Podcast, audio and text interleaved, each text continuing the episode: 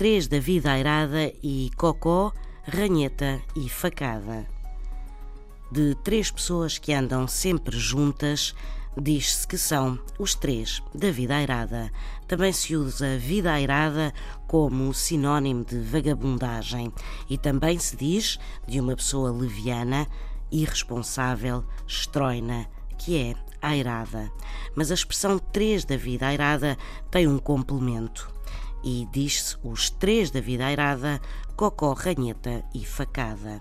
Ora, cocó, na expressão, remete para um termo infantil, uma infantilização, e como tal para alguém infantil, tonto, vulnerável.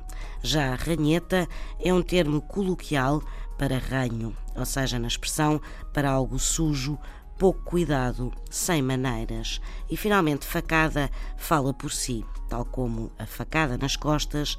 Facada é um golpe baixo. Logo, quem pratica a facada é certamente alguém pouco recomendável. Cocó, ranheta e facada são assim uma espécie das três graças da má vida com quem ninguém se quer cruzar.